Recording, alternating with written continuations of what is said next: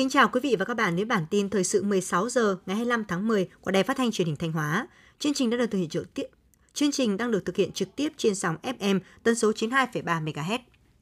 Sáng nay 25 tháng 10, Ủy ban dân tỉnh Thanh Hóa tổ chức hội nghị trực tuyến quán triệt triển khai một số văn bản pháp luật quan trọng cho cán bộ chủ chốt các ngành các địa phương trong toàn tỉnh, gồm Luật Bảo vệ môi trường, Luật cư trú, Luật Biên phòng Việt Nam, kết luận số 05 ngày 3 tháng 6 năm 2021 của Ban Bí thư và kế hoạch số 20 ngày 21 tháng 7 năm 2021 của Ban Thường vụ tỉnh ủy.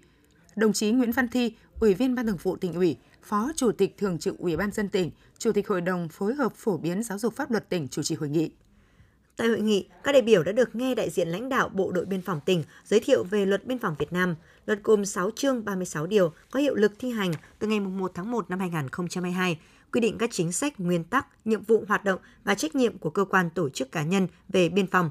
Đại diện Công an tỉnh giới thiệu luật cư trú với 7 chương 23 điều có hiệu lực thi hành từ ngày 1 tháng 7 năm 2021. Luật có nhiều điểm mới với nhiều nội dung quan trọng ảnh hưởng đến cuộc sống của người dân như quản lý công dân bằng thông tin trên cơ sở dữ liệu về dân cư, chính thức bỏ sổ hộ khẩu, sổ tạm trú vào ngày 31 tháng 12 năm 2022.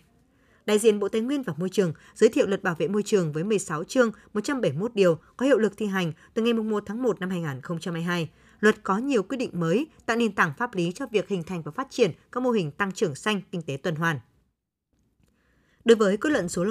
Đối với kết luận số 05 ngày 3 tháng 6 năm 2021 của Ban Bí thư về tiếp tục thực hiện chỉ thị số 50 của Bộ Chính trị khóa 11 về tăng cường sự lãnh đạo của Đảng đối với công tác phát hiện, xử lý vụ việc vụ án tham nhũng và kế hoạch số 20 ngày 21 tháng 7 năm 2021 của Ban Thường vụ tỉnh ủy, các đại biểu dự hội nghị chủ động nghiên cứu, nắm rõ để tập trung chỉ đạo tổ chức thực hiện nhằm đạt mục tiêu kiểm chế, ngăn chặn, đẩy lùi tham nhũng, bảo vệ, bảo đảm ổn định chính trị xã hội, góp phần tích cực vào phát triển của tỉnh và đất nước.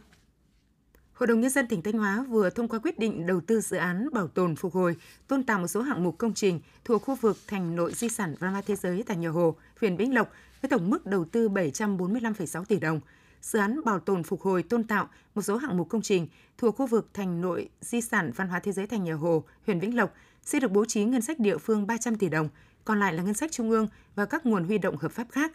Theo quyết định đầu tư, những hạng mục được tu bổ phục hồi gồm khu trưng bày khảo cổ Điện Hoàng Nguyên rộng 9.000 m2, khôi phục hào thành phía nam 1.000 m,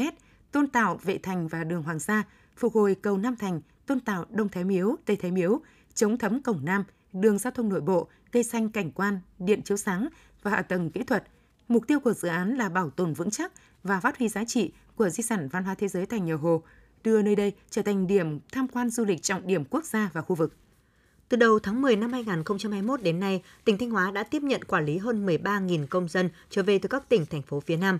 Tính đến sáng ngày 25 tháng 10, tại Thanh Hóa đã có 185 công dân trở về từ các tỉnh, thành phố phía Nam mắc COVID-19. Những công dân còn lại được tổ chức cách ly y tế tập trung hoặc cách ly y tế tại nhà theo mức độ nguy cơ. Hiện nay, các tỉnh, thành phố phía Nam đã dừng thực hiện chỉ thị số 15-16 của chính phủ. Dự báo số lượng công dân Thanh Hóa trở về từ các tỉnh, thành phố phía Nam sẽ tiếp tục gia tăng trong thời gian tới. Do đó, để đảm bảo an toàn phòng chống dịch, Ban chỉ đạo phòng chống dịch tỉnh Thanh Hóa yêu cầu các địa phương tiếp tục kiểm soát chặt di biến động dân cư, tổ chức đánh giá nguy cơ và quản lý phù hợp theo quy định.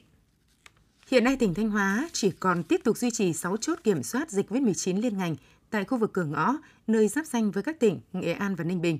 Lực lượng chức năng tại các chốt đang nỗ lực tăng cường các biện pháp phòng chống dịch, hướng dẫn người và phương tiện ra vào tỉnh thuận tiện, đảm bảo an toàn, linh hoạt, kiểm soát hiệu quả dịch COVID-19. Trung bình mỗi ngày, tại 6 chốt kiểm soát liên ngành phòng chống dịch COVID-19 trên địa bàn tỉnh đang tiếp tục duy trì, có khoảng trên dưới 1.000 lượt phương tiện và người tham gia giao thông qua chốt. Lực lượng chức năng tăng cường hướng dẫn, phân loại người trở về từ vùng dịch, phối hợp với chính quyền các địa phương, kiểm tra giám sát người dân thực hiện các biện pháp phòng chống dịch COVID-19 theo quy định.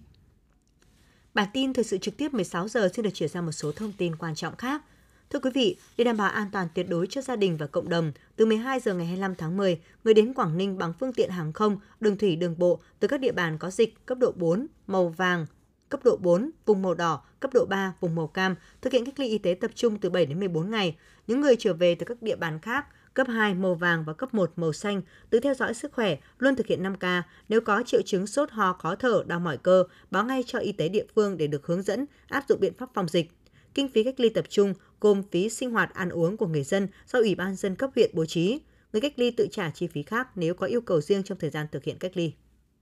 Từ ngày 27 tháng 10, các đường bay thương mại tại sân bay quốc tế Vân Đồn Quảng Ninh chính thức hoạt động trở lại và mở đầu là đường bay Vân Đồn thành phố Hồ Chí Minh. Theo đó, đường bay Vân Đồn thành phố Hồ Chí Minh do Bamboo Airways khai thác từ ngày 27 tháng 10 với tần suất 3 chuyến một tuần vào thứ hai, thứ tư, thứ bảy sẽ tương ứng với ngày 27 và 30 trong tháng 10. Các chuyến bay khởi hành từ thành phố Hồ Chí Minh lúc 15 giờ 05 và từ Vân Đồn lúc 18 giờ 10. Được biết, các chuyến bay giải cứu đưa công dân Việt Nam từ vùng dịch trở về sẽ vẫn tiếp tục duy trì. Công tác đón tiếp được phối hợp, chuẩn bị chú đáo theo quy trình khép kín, đảm bảo an toàn tuyệt đối. Tính từ đầu tháng 2 năm 2020 đến nay, sân bay Vân Đồn đã đón tổng cộng 249 chuyến bay giải cứu và chở chuyên gia với gần 50.200 lượt khách, hạn chế tối đa nguy cơ lây nhiễm chéo dịch bệnh. Sáng ngày 25 tháng 10, tất cả học sinh cấp 2 và cấp 3 trên địa bàn tỉnh Khánh Hòa đã được đến trường để trực tiếp học tập. Riêng huyện Khánh Sơn và Trường Sa thì tất cả các cấp học đã được học từ tháng 9. Để đảm bảo an toàn cho học sinh đến trường, thành phố Nha Trang đã chỉ đạo Phòng Giáo dục và Đào tạo yêu cầu nhà trường phải nhắc nhở học sinh bắt buộc đeo khẩu trang từ nhà đến trường và từ trường về nhà, khuyến khích học sinh đeo khẩu trang trong lớp học. 100% cán bộ, giáo viên học sinh phải thực hiện nghiêm túc việc khai báo y tế, phối hợp chặt chẽ với ngành y tế để kịp thời phát hiện xử lý các trường hợp nghi ngờ mắc COVID-19 trong trường học. Sáng 25 tháng 10, hơn 1,3 triệu liều vaccine phòng COVID-19 Pfizer đã về đến thành phố Hồ Chí Minh. Trước đó hơn 1,3 liều vaccine Pfizer về Hà Nội tối 24 tháng 10. Lô vaccine phòng COVID-19 Pfizer này do Mỹ hỗ trợ Việt Nam thông qua cơ chế COVAX. Đây là lần thứ 6 Mỹ hỗ trợ vaccine COVID-19 cho Việt Nam, đến nay tổng cộng 12,1 triệu liều. Thời gian qua, Mỹ đã có nhiều sự hỗ trợ trong cuộc chiến chống dịch của Việt Nam. Bên cạnh vaccine, Mỹ cũng chuyển giao 77 tủ âm sâu cho Việt Nam hôm 12 tháng 10 tại Hà Nội. Đây là những chiếc đầu tiên trong số 111 tủ lạnh âm sâu do Bộ Quốc phòng Mỹ cung cấp cho chính phủ Việt Nam. Bộ Tài chính cho biết đến giữa tháng 10, ngân sách nhà nước đã chi 45,6 nghìn tỷ đồng cho phòng chống dịch và hỗ trợ người dân gặp khó khăn do đại dịch COVID-19. Trung ương đã chi 22,9 nghìn tỷ đồng, bao gồm 16,2 nghìn tỷ đồng từ dự phòng ngân sách trung ương năm 2021 để mua vaccine và chi cho phòng chống dịch. 6,3 nghìn tỷ đồng từ nguồn tiết kiệm chi ngân sách trung ương năm 2020 bổ sung cho Bộ Y tế mua vaccine và 413 tỷ đồng từ nguồn tăng thu tiết kiệm chi ngân sách trung ương năm 2019 hỗ trợ cho các địa phương thực hiện chính sách hỗ trợ người dân gặp khó khăn do dịch COVID-19 theo nghị quyết số 42 của chính phủ. Do ảnh hưởng của dịch COVID-19, nhất là đợt dịch lần thứ tư bùng phát đã khiến 1,3 triệu lao động dịch chuyển từ thành thị về nông thôn, từ các trung tâm kinh tế lớn về các tỉnh – trong đó hơn 600.000 lao động di cư về quê tại các tỉnh phía Nam. Hiện tỷ lệ lao động quay trở lại làm việc mới chỉ đạt 60 đến 70% so với nhu cầu doanh nghiệp. Theo Bộ Lao động Thương binh Xã hội, có khoảng 17,8% doanh nghiệp bị thiếu lao động, thiếu hụt lao động theo ngành điện tử, da dày, may, sản xuất thiết bị điện, dệt.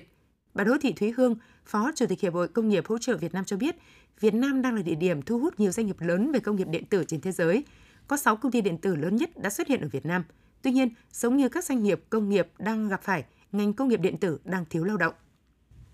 Việc tập trung kê khai cam kết phòng chống dịch COVID-19 có một số bất cập. Do vậy, Bộ Giao thông Vận tải yêu cầu các hãng hàng không, tổng công ty đường sắt dừng việc yêu cầu hành khách kê khai. Đây là quyết định được Bộ Giao thông Vận tải đưa ra vào sáng nay ngày 25 tháng 10. Trước đó, từ hôm 20 tháng 10, hành khách đi máy bay tàu hỏa phải kê khai thông tin cá nhân và bản cam kết phòng chống dịch COVID-19 theo mẫu nhằm đảm bảo hành khách chịu trách nhiệm trước pháp luật về việc khai báo trung thực, chấp hành các quy định biện pháp liên quan khi về nơi cư trú. Tuy nhiên, Bộ Giao thông Vận tải nhận thấy trong quá trình thực hiện, yêu cầu trên gây ra một số bất cập như tập trung đông người khi hành khách kê khai thông tin tại nhà ga, nguy cơ làm chậm giờ khởi hành. Do vậy, Bộ Giao thông Vận tải quyết định dừng yêu cầu kê khai bản cam kết và đề nghị hành khách tiếp tục khai báo y tế trực tuyến tại ứng dụng PC COVID. Việc tích hợp sẽ giúp rút ngắn thời gian kê khai của hành khách và vẫn đảm bảo cung cấp đầy đủ chính xác thông tin người dân về nơi cư trú. Ngày 24 tháng 10, thông tin từ huyện ủy Kỳ Sơn, Nghệ An xác nhận thường vụ huyện ủy đã diễn ra quyết định cách chức bí thư đảng ủy xã Nang Ngoi đối với ông Sồng và Dành. Trước đó, thời điểm đang làm bí thư xã, ông Dành cũng là trưởng ban phòng chống dịch COVID-19 xã Na Ngoi. Nguyên nhân việc ông Dành bị cách chức do trước đó người này đã tự ý đưa con trai đang trong khu cách ly COVID-19 về nhà dù chưa hết thời gian cách ly. Hiện ông Dần vẫn đang thực hiện biện pháp cách ly tại nhà nên huyện ủy Kỳ Sơn chưa thể công bố quyết định cách chức đối với ông Dành. Trước đó, con trai của ông Sồng Bá Dành là XBT đi từ vùng dịch ở thành phố Vinh về xã và được đưa đi cách ly tập trung tại bản Na Cáng xã Na Ngoi. Tuy nhiên mới cách ly được 4 ngày thì vị bí thư đảng ủy xã đã tự ý đến khu cách ly tập trung để đón con trai về nhà làm vía và học online khiến nhiều người rất bất bình. Trên đây cũng là thông tin cuối cùng của bản tin thời sự trực tiếp 16 giờ ngày 25 tháng 10. Thực hiện chương trình biên tập viên Vân Anh Thúy Lượng, các phát thanh viên Kim Thanh Minh Thu, kỹ thuật viên Thanh Thủy, tổ chức sản xuất Thanh Phương, chịu trách nhiệm nội dung Hà Đình Hậu. Mời quý vị tiếp tục đón nghe bản tin thời sự 17 giờ để cập nhật những tin tức thời sự trong tỉnh.